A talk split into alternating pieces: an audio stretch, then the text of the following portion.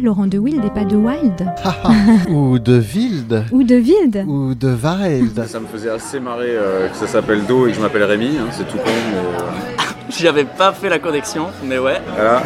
Je pense que le son dit quelque chose de l'être humain. Yes, please. Thank you very much. Jazz Interview pour une rencontre avec un artiste de jazz. Passez un très bon moment sur Art District avec Serge Mariani.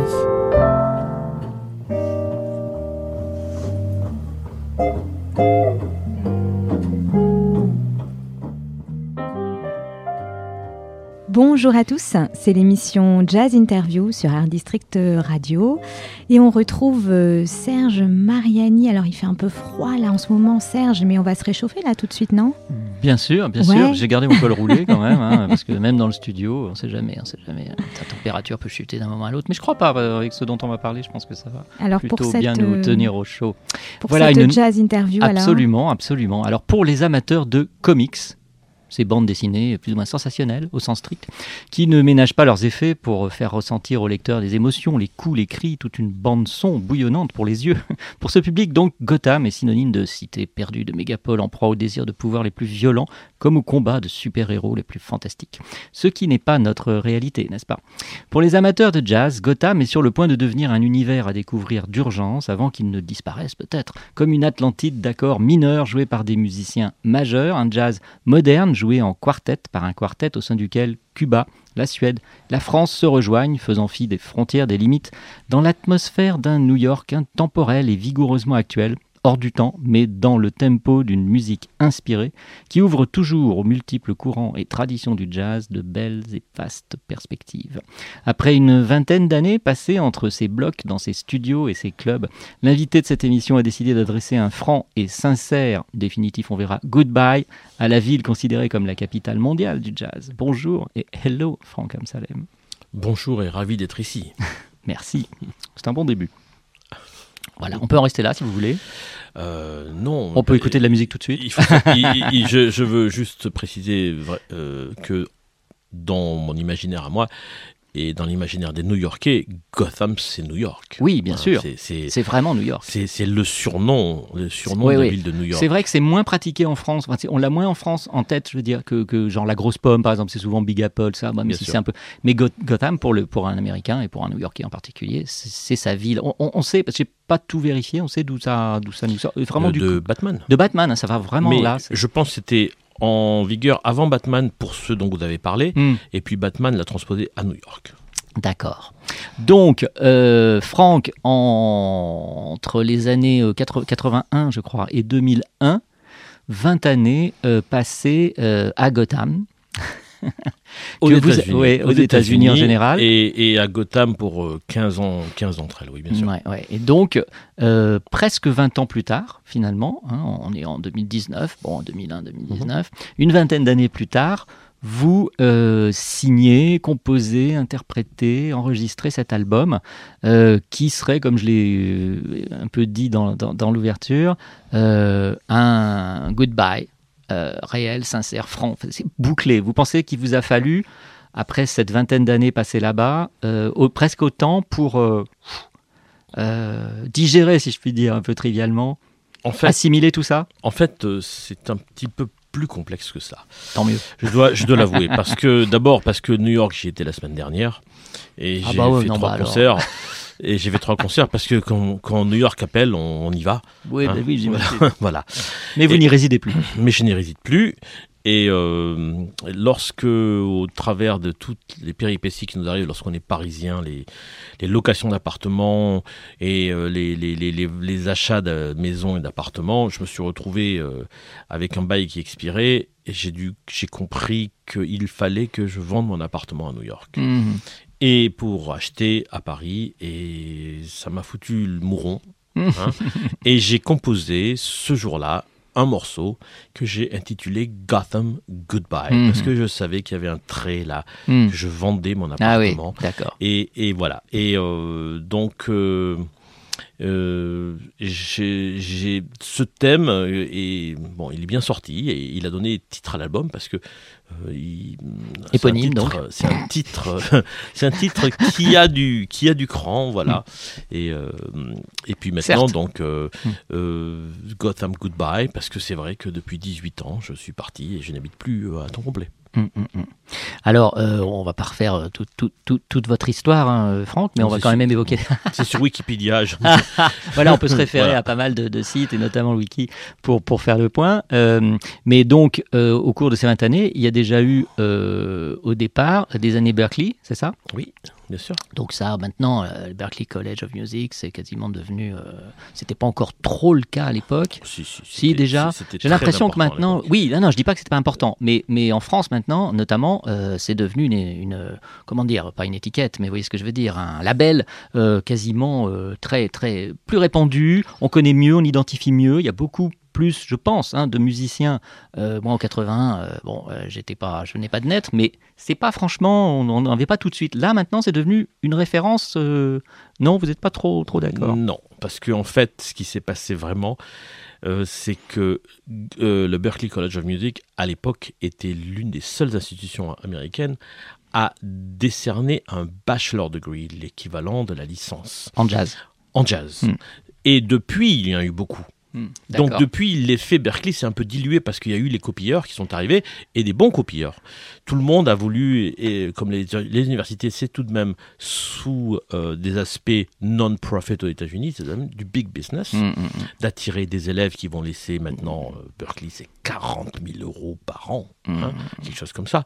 Donc euh, c'est devenu. Donc maintenant, les institutions qui décernent un bachelor en jazz, il y en a beaucoup. Mhm. À l'époque, il y en avait, je sais pas, 4 ou 5. D'accord. Et Berkeley était celle qui était le plus en vogue parce qu'ils avaient un très bon staff à l'époque, ils l'ont toujours d'ailleurs, très bon staff, Mm.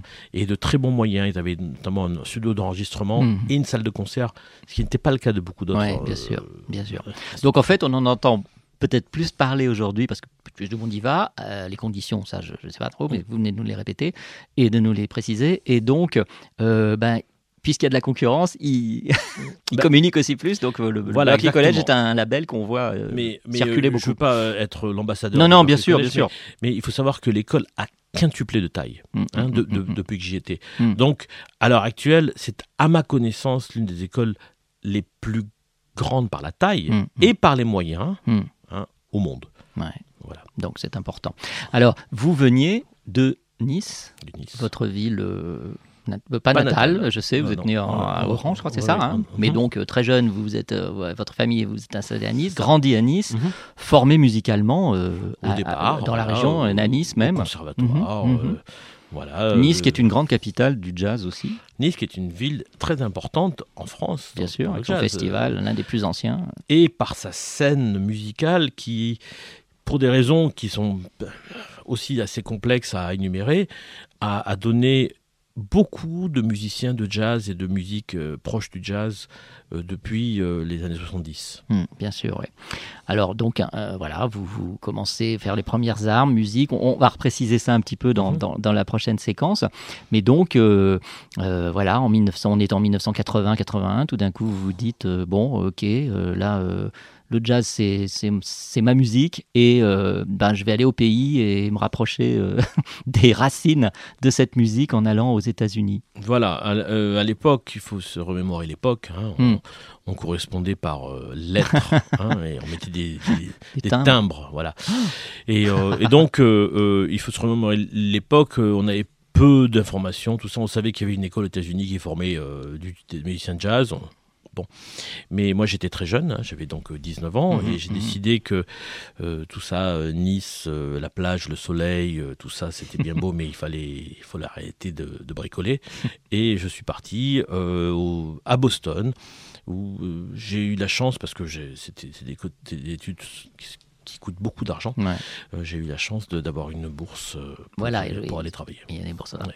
D'accord. Et après, bon, alors on va, on va évoquer tout ça et puis euh, voir un peu plus en détail comment, à partir de Berkeley, hop, vous avez naturellement, je pourrais dire, glissé sur New. York, mais ça aurait pu Mhm. être autre chose. Et, et- et voilà, et commencer aussi à composer, etc. etc. Sûr. Voilà. Alors, euh, on va faire une première pause euh, musicale, euh, Franck M. Salem. dans votre jazz interview avec un premier titre euh, de l'album, donc euh, Gotham Goodbye, euh, qui s'appelle From 2 to 5, c'est ça? 2 to 5. 2 to 5, 2 to 5. Donc, From on, 2 to 5. from 2 to 5, ouais. Alors, euh, on en parlera après si vous voulez bien. Ok, on, on- on le lance, on l'écoute et on se retrouve tout de suite après dans la suite de cette jazz interview sur Art District Radio, bien sûr.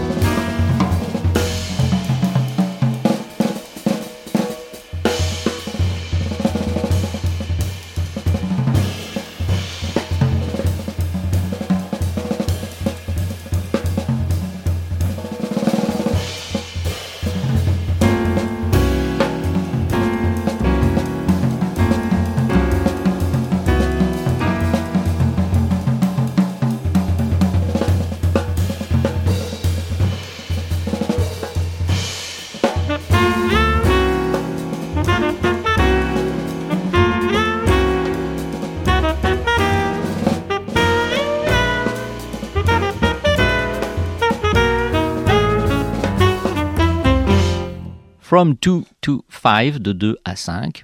On saura peut-être précisément pourquoi dans quelques instants. Un des titres euh, de l'album euh, tout frais de Franck Amsalem, qui est notre invité dans cette jazz interview sur Art District, donc radio.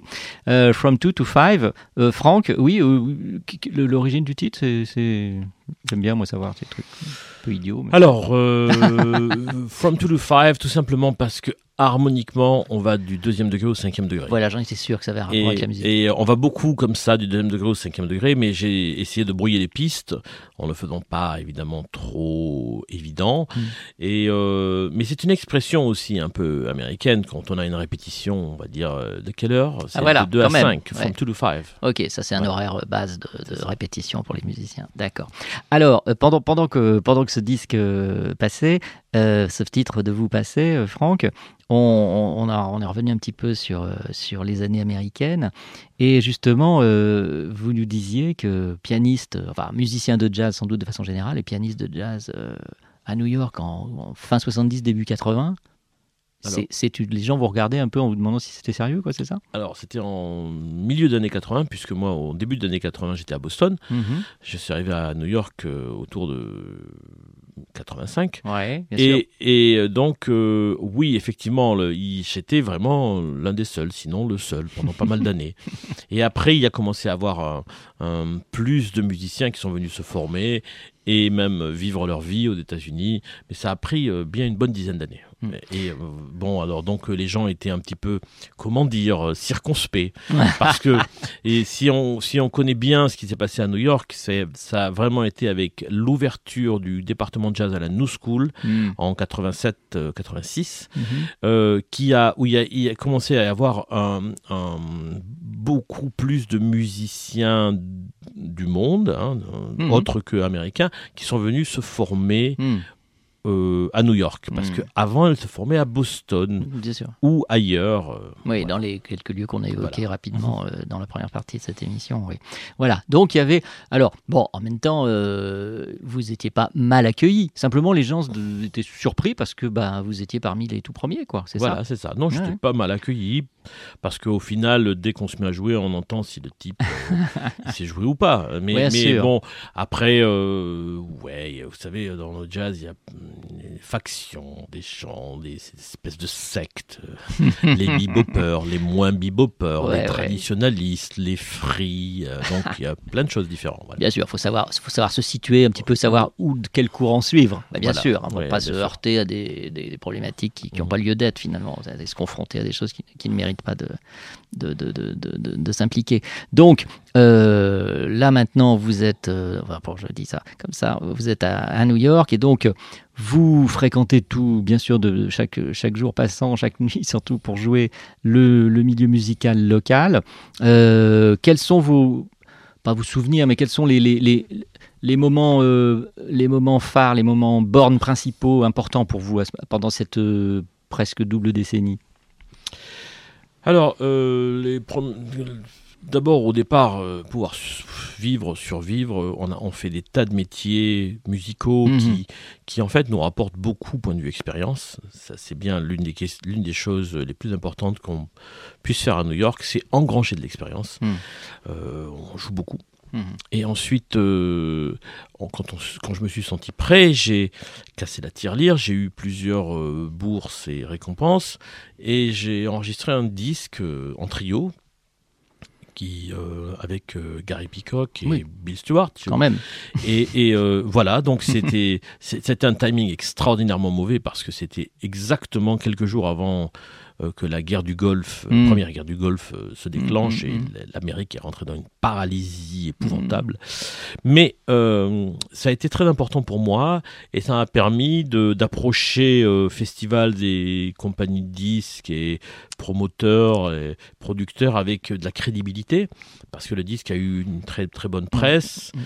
et euh, donc ça a été la, la première chose et ensuite évidemment la chose suivante ou la chose que je faisais déjà c'était former un groupe jouer avec des musiciens qui parlent le même langage que moi et dans, des, dans le, peu de lieux qu'il y avait à l'époque mais on, est, on a réussi et c'était euh, extrêmement formateur. C'est- L'album dont on parle, c'est Out a Day, c'est bien ça. C'est hein. bien ça. Voilà. Donc voilà, bien sûr. Donc tout ça après, c'est parti, c'est lancé. Euh, je, je- excusez-moi, je fais un peu des allers-retours entre entre la France et euh, et les États-Unis, entre Nice et, et- et New York notamment. Euh, quand vous étiez à Nice, les, les musiciens de jazz qui vous faisaient euh, rêver, enfin en tout cas vous vous disiez ouais, peut-être soit le rencontrer, soit euh, euh, m'approcher de, cette, de ce style, trouver comment à partir de là faire évoluer ma, pro- ma propre musique. Euh, que- quels étaient-ils? Écoutez, euh, bon, j'étais quand même très jeune à Nice, donc euh, Oui, c'est ce que j'ai dit. C'est ce qu'on a dit, Ça, oui. ça peut changer beaucoup. à l'époque, j'aimais beaucoup écouter les néo, les néo revivalistes du Bob, c'est-à-dire à l'époque, on va dire des musiciens comme Cedar Walton, euh, euh, des musiciens comme euh, George Coleman Borberg, Tommy Flanagan, des gens Mm. dont le jeu était ancré dans la tradition. Mm, mm. Et ensuite, euh, d'ailleurs, par, par pure pression sociale, on m'a fait comprendre que oui, enfin, c'était un peu trop, euh, un peu trop vieillot tout ça, hein, m'ont-ils dit. Donc, euh, j'ai, j'ai, j'ai, lorsque je suis arrivé aux États-Unis, j'ai, j'ai beaucoup essayé de, de, de comprendre euh, ce que, ce que Herbie Hancock, euh, Chick Corea et Keith Jarrett a apporté au, Voilà, jazz. on était en, plein, euh, voilà. en pleine naissance de ce courant nouveau Voilà. euh, du, du, du jazz. Oui, de- Et donc là, j'ai beaucoup écouté, j'ai beaucoup appris, j'ai beaucoup inspiré. Euh, voilà, petit à petit. Mm. on- Et puis après, un jour, on décide, bon, tout ça c'est bien beau, mais c'est eux. Et puis moi, ce qui m'importe, bien c'est moi. sûr, bien sûr. ouais. Et c'est important parce que je, je, je ne tiens pas trop à parler des, des gens qui m'ont inspiré. Bon, c'est très bien, ils m'ont inspiré, tout ça. Mm, bien sûr. Mais je veux surtout parler de, de, de, de ce que je fais. De Bien sûr. musique, oui. Bien sûr, bien sûr.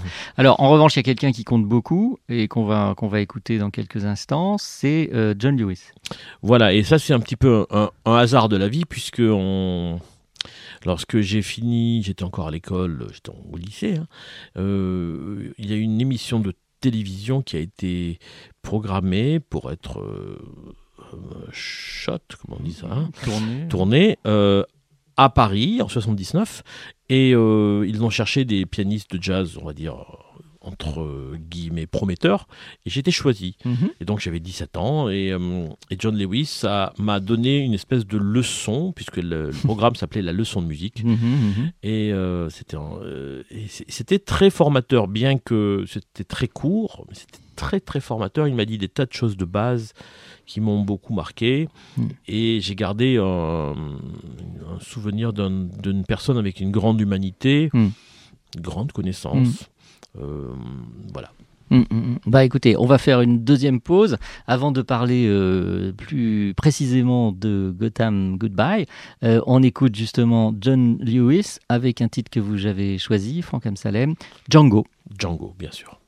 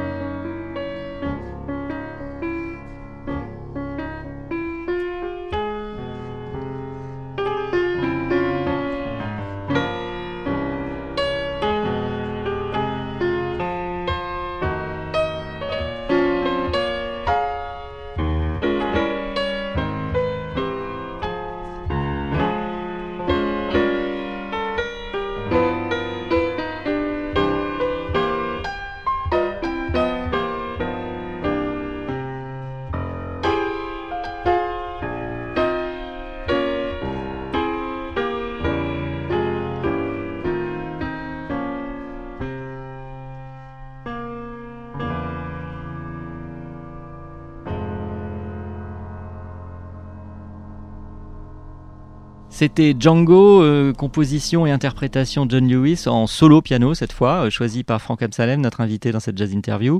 Euh, et maintenant, Franck, bah, nous allons nous intéresser totalement à votre album, le nouveau, tout frais, Gotham Goodbye. Je prononce moins bien Gotham que vous, bien. mais, mais c'est pas mal. J'ai fait un effort. Bon, voilà. Alors là, comme je l'ai évoqué aussi en tout début d'émission, on est dans un album composition en quartet.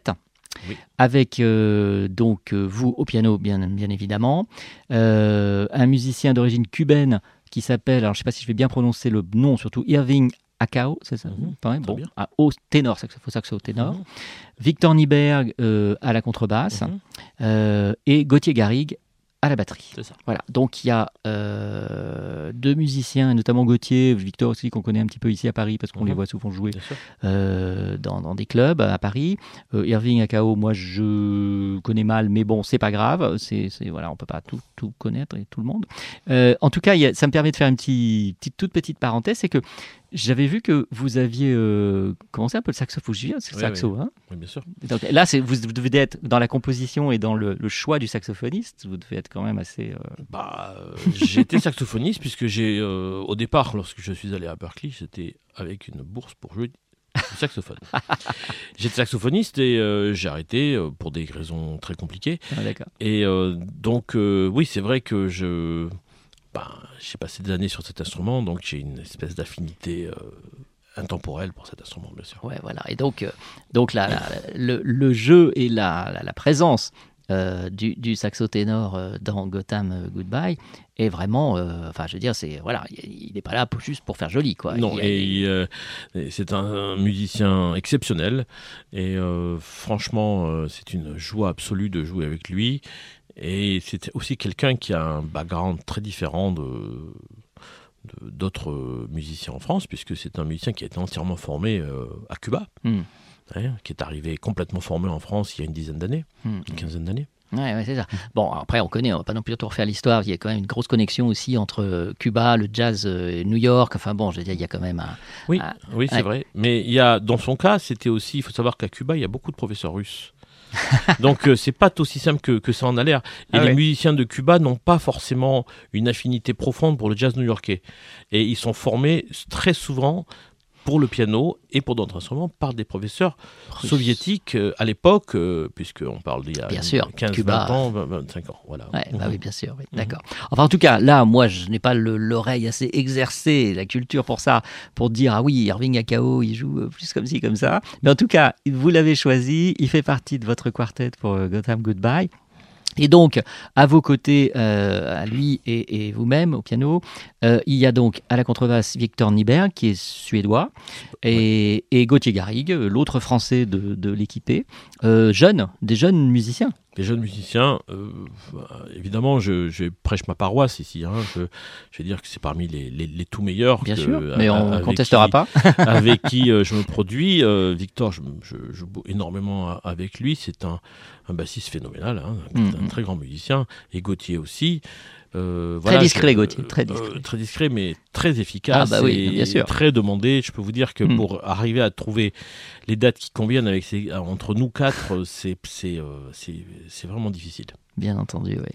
Alors, euh, donc, on, on a dit aussi euh, dans les, les premiers moments de cette émission que vous aviez, euh, au moment où vous avez vraiment quitté euh, New York en vous séparant de votre euh, résidence là-bas, euh, décidé de faire cet euh, adieu, ce goodbye vraiment officiel à, à la ville. Comment est-ce que les, les différentes compositions, est-ce que vous aviez déjà ces thèmes comme ça un petit peu griff- griffonnés sur des, sur des partitions Ou est-ce que vous vous êtes un jour mis au piano et vous êtes dit voilà, je vais le faire maintenant, c'est parti? Alors, c'est une bonne question. Merci. Parce que, parce que, parce que, parce qu'en fait, on aimerait dire que c'est la deuxième possibilité. C'est-à-dire que oui, je me suis mis au piano, j'ai sué 100 et oui, voilà, c'est sorti Tout comme, venu, ouais. comme Tchaïkovski euh, un soir. Eh ben non, c'est pas du tout comme ça. En fait, euh, c'est euh, c'est du travail de longue haleine qu'on fait un peu tous les jours, toutes les semaines, tous les mois. On écrit de la musique. Cette musique, on la garde ou pas, on la sélectionne ou pas, on la perd, on oublie où elle est, on oublie les cahiers où on l'a écrite. Et puis certaines, on se dit, moi, il y a un truc là, peut-être que je vais la garder. Et puis d'autres, je vais dire, Hum, peut-être qu'un de ces jours, j'arriverai à trouver ce qui manque à ce morceau. C'est plutôt comme ça que ça se passe, en fait. Mm. C'est-à-dire que c'est une production sur la longueur. Et, et dans le cas de cet album, lorsque le feu vert a été donné pour enregistrer, j'ai retravaillé certains thèmes, oui. D'accord, ouais. Donc, euh, vous entrez en studio. L'album est enregistré, hein, je ne sais plus là, est enregistré En octobre de l'année dernière. ici, en France? Oui. Bien sûr, d'accord. Mhm. Donc, euh, voilà, vous enregistrez tous ces thèmes. Euh, Il y a neuf, si je ne me- trompe pas, il y a neuf titres, c'est ça? Ouais, je crois une petite Huit ou dizaine. neuf, Huit oui. ou neuf, Non, c'est ça? ou Mm, oui. mm, mm. Voilà, donc toutes des compositions. Sauf un morceau qui est un morceau de Harold Arlen, Mhm. qui, je pense que c'est très bon d'avoir un morceau, un standard Ouais. qu'on réinvente un petit peu dans un disque qui est entièrement, quasiment entièrement original, parce que les gens sont des fois désarçonnés par de la musique originale et ils aiment bien pouvoir dire ah ce morceau je le connais et euh, donc euh, un- d'ailleurs c'est très très bien sorti je pense le, le- le standard qui s'appelle Last Night When We Were Young. Ok, oui, d'accord, c'est pas, pas non. Le titre, en tout cas, n'est pas choisi au hasard, mais j'imagine que la musique non plus, parce que fait- choisir un, un seul standard dans un album très personnel qui, qui clôt une, une période de votre vie Mhm. euh, particulièrement importante, bien sûr, c'est pas, c'est pas léger, léger, quoi. Et euh, cet album, ce standard a été choisi, je peux le dire, euh, Mhm. par- parce que, non pas parce que le titre est évocateur, Ça tombe bien, beau, mais tout simplement parce que c'est l'une des mélodies les plus magnifiques que, Mm. que, que- que je connaisse Mm. et qui a été euh, immortalisée notamment par Frank Sinatra dans l'album euh, In the Wee Small Hours of the Morning. Hmm, D'accord, oui, très chante, c'est très oui, mélodique, etc. très- Donc, euh, c'est cette petite 8, 9, 10 titres euh, de votre Gotham Goodbye. Évidemment, euh, se termine par le titre éponyme. Ça fait plusieurs fois que je le dis. hein. Ah, J'ai une prime normalement, je crois, quand je le dis plus de trois fois éponyme, non, de façon sensée, hein, pas juste comme ça. Donc voilà. Donc Gotham Goodbye. Euh, je crois pas que ce soit. C'est pas le dernier titre de l'album. non, hein. c'est le troisième. Voilà, donc ne- c'est pas non plus une façon de clôturer en disant voilà, ça c'est vraiment le dernier titre, et puis là Mhm. c'est vraiment goodbye. Mhm. Euh, donc euh, cet au revoir ou ces adieux euh, à New York, même si vous y retournez de temps en temps, bien entendu, pour, euh, pour, pour, pour jouer, euh, rencontrer des musiciens, participer à divers projets. Euh, comment est-ce qu'on peut le, le caractériser? Comment est-ce que vous le caractérisez? Comment est-ce qu'il est venu? La composition, comment, comment, est- comment est-elle arrivée à votre, euh, jusqu'à vos doigts sur le clavier? Vous savez, hein, quand on compose des thèmes de jazz, on, on essaye de trouver un, un noyau, un noyau qui est fort. Un thème, on, pourrait dire. Un noyau, c'est-à-dire Plutôt- plutôt un, noyau. un- un début qui soit fort. Alors, Hmm. Euh, ça veut tout dire et ça veut rien dire en fait, parce que si vous écoutez le, le blues qui s'appelle le From 12 to 4, à la- un peu euh, sur la fin du disque, Hmm. c'est aussi un noyau très fort, mais c'est un noyau qui est, qui est, qui est avec une multitude de notes, tandis que là, sur Gotham Goodbye, Hmm. c'est deux notes. Hmm. C'est deux notes que je répète et qui nous donnent le début d'un thème. Et ces deux notes que j'ai trouvé le, c'est toujours comme ça en fait. On trouve que le début du thème est suffisamment fort pour pouvoir continuer à écrire quelque chose suffisamment fort. Hmm, Hein. C'est-à-dire qu'il faut y croire en fait. Il faut, Mm. il faut croire que le début du visage qu'on a dessiné Mm. va donner naissance à, un, à une- un visage entier qui sera crédible. Voilà. Et comme on n'est pas en solo, il faut que le- le- les autres musiciens euh, participent à, à ça Alors, également. Il, il faut que, il faut que la composition euh, nourrisse l'imagination des autres musiciens. C'est-à-dire que, en d'autres termes, il faut que eux aussi, ils, y trouvent leur compte. C'est pas la musique de jazz, c'est euh, en quartet, c'est pas une aventure euh, solitaire là. Il faut que, il faut que, il faut que la musique qu'on joue, eh bien les musiciens puissent s'exprimer au mieux dessus. C'est peut-être du blabla, mais pas vraiment. Non, non, parce pas que parce que souvent il y a des beaux thèmes qui n'arrivent pas à être des véhicules pour improviser. Et donc, il faut que ce thème soit un véhicule, un véritable véhicule d'improvisation. Hmm. Et je pense que c'est le cas. Alors, il y a, vous venez de l'évoquer, l'improvisation, et donc il y a aussi le concert, bien sûr. Là, on parle de l'album enregistré, studio, etc. Mais donc, vous l'avez déjà plusieurs fois euh, interprété euh, concert, sur scène, en public. Donc, avec euh, des formations, avec cette formation, la formation studio? Bah, on va dire que oui, avec cette formation, parce que sinon euh, on va remonter trop loin, mais avec cette formation, on a eu l'occasion plusieurs fois de le jouer. On a, nous avons fait une tournée au Portugal en, en septembre, nous Mhm. avons joué en octobre euh, au Sunside, et puis euh, le prochain concert sera le 11 décembre à Annecy, au Jazz Club d'Annecy. Au Jazz Club Nancy. Et ensuite, euh, il y aura un, un autre concert, mais ça, ça, ça ne regarde pas le quartet à Antibes le 21 décembre. Mhm. Et puis ensuite, nous nous retrouverons pour le prochain concert après ça. C'est dans quelques mois, évidemment. J'espère que vous, auditeurs, vous noterez que je Bah, bien jouerai à Lausanne le 21 février. D'accord, ça va être noté. Et donc, le- l'expérience du, une fois qu'on passe, euh, on sort du studio, que l'album est gravé et tout, et là, on le joue en public. que- que- que- quel, euh, déjà, ça permet d'avoir un, un recul sur, sur ce- la vie, parce que là, la musique vit. Alors là, d'abord, la musique vit elle- et, elle, et elle se développe. C'est-à-dire qu'on voit très bien si, si on a fait le bon choix, le bon pari avec les bons musiciens. Dans ce cas, oui, c'est vraiment bien.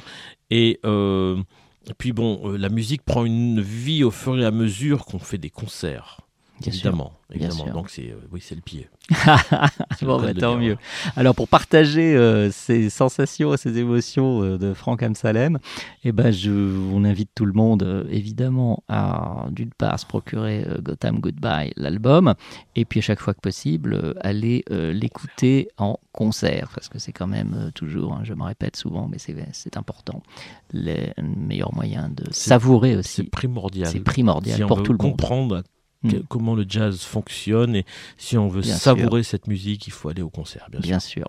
Voilà, voilà. Bon, et bien donc nous allons nous dire euh, goodbye. Enfin, ouais, au revoir. à bientôt, Franck, avec ce titre de votre album, Gotham Goodbye.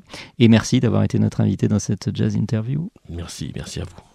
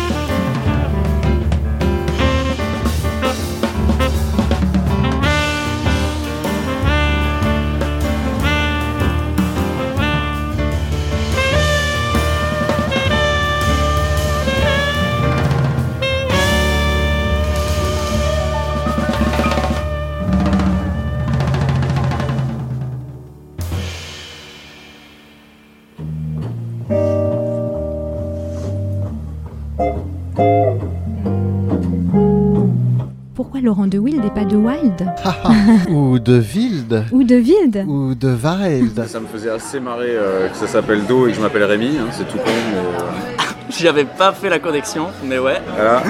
Je pense que le son dit quelque chose de l'être humain. Yes, please. Thank you very much. Jazz Interview pour une rencontre avec un artiste de jazz. Passez un très bon moment sur Art District.